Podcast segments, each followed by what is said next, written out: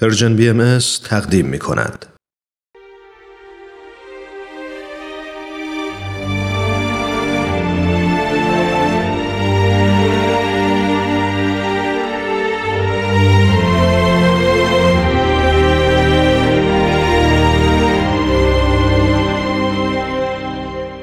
اکسیر بر اساس تاریخ نبیل زرندی و منابع تاریخی دیگر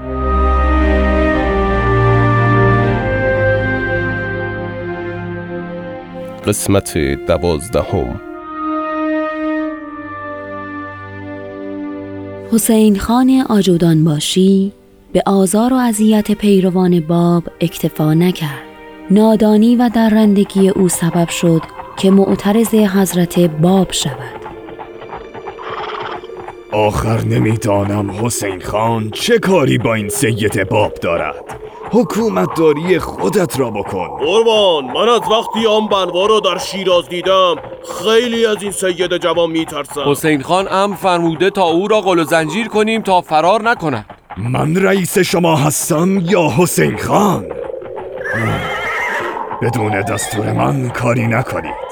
همه شما می‌دانید که من از طایفه علی اللهی هستم. و تا حدودی صفای باطن افراد را احساس می کنم. با او هم کلام می شدم آنگاه تصمیم خواهم گرفت.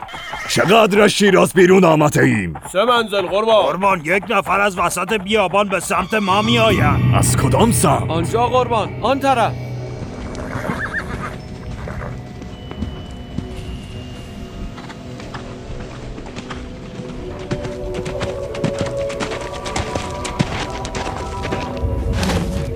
سلام علیکم.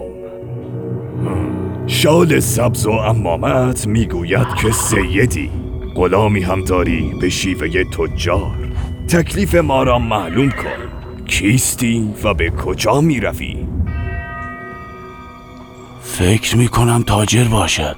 اما چرا کاروانی به همراه او نیست؟ چه می‌دانم؟ شاید دوز به او زده یا اموالش به تاراج رفته.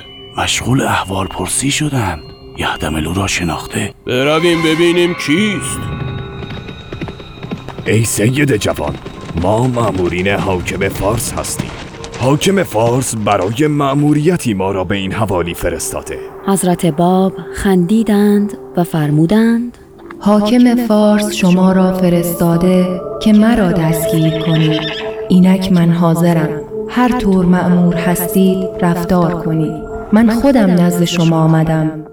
و خود را معرفی کردم تا برای یافتن من مشقت نبینید رئیس سواران از جوانی که با این استقامت خود را معرفی می کند و خیش را گرفتار بلا می سازد متعجب شده بود. او سعی می کرد آن صحبتها را نشنیده انگارد و از او بگذرد. اما آن جوان جلو آمد و خطاب به رئیس سواران گفت قسم به خداوندی که انسان را خلق کرده و او را بر جمیع موجودات فضیلت داده و قلبش را محل تجلی انوار عرفان و محبت خیش ساخته که من از اول عمر تا کنون جز به راستی لب نگشودم. همیشه خیر دیگران را خواستم و راحتی خود را فدای خلق خدا کردم. هیچ وقت باعث غم و اندوه کسی نشدم. من می‌دانم که شما برای دستگیر کردن من می روید. آمدم خودم را معرفی کردم. اکنون مأموریت خود را انجام دهید. ای فرزند پیغمبر قسم به آن کسی که تو را آفریده و این درجه و مقام عالی را به تو داده عرض مرا بشنو و بی اثر مگذار. خواهش دارم. که از همین جا به هر کجا که می‌خواهید بروید. ولی نزد حسین خان تشریف نیاورید.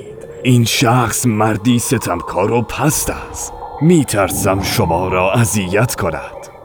حضرت باب فرمودند در مقابل این نجابت و اصالتی که از تو ظاهر شد امیدوارم خداوند تو را مورد رضای خود قرار دهد.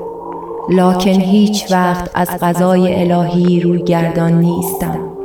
خدا پناه من است ملجع من است یار و یاور من است. تا آخرین ساعتی که مقرر شده هیچ کس نمی تواند به من آزاری برساند و برخلاف خواست خدا عمل کند. وقتی زمان مقرر برسد چقدر خوشحال می شوم که جام شهادت را در راه خدا بیاشامم. اینک من حاضرم. مرا نزد حسین خان ببر. هیچ کس تو را در این کار سرزنش نخواهد کرد. هرچه شما امر کنید.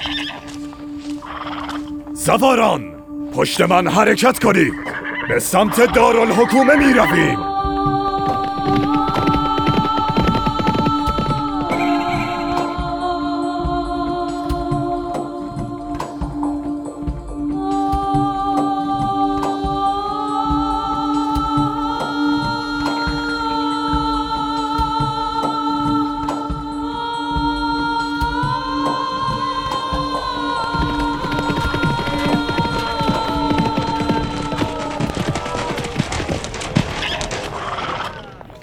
به حسین خان بگو سید باب را آوردم. دستور چیست؟ حسین خان منتظر اوست. فورا او را تحویل دهید. سرورم اگر قصوری از ما سر زد عفو بفرمایید. خداوند پشت و پناهتان باشد.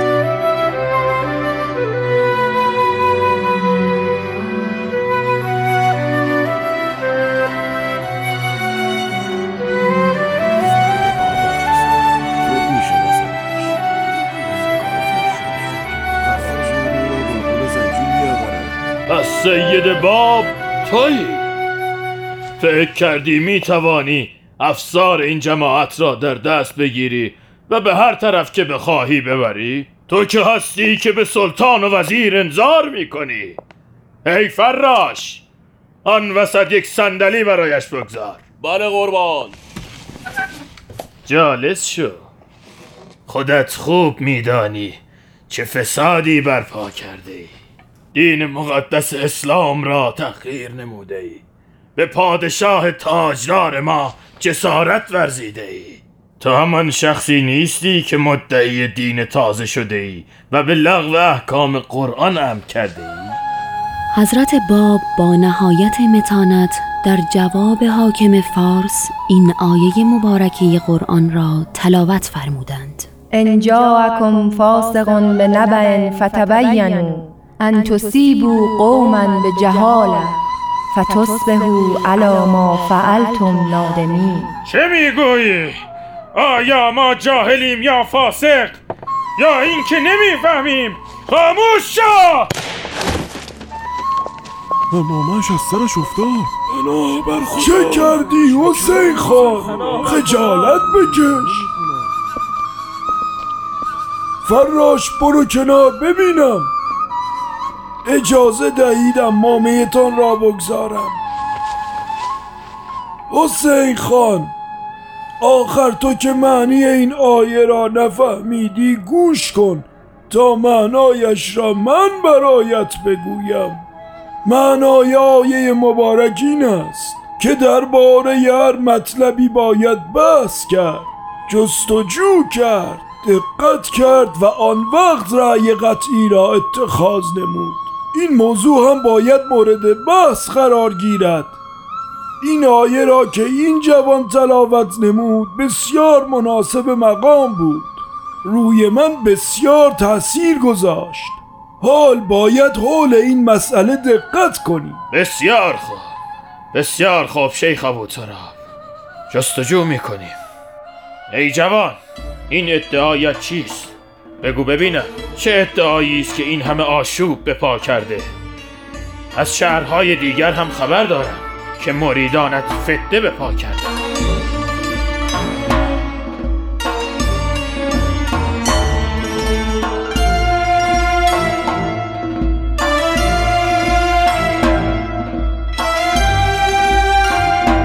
شنوندگان عزیز به پایان قسمت دیگری از نمایشنامه رادیویی اکسیر رسیدیم. ادامه این داستان را در قسمت بعد از پرژیم بی ام دنبال کنید.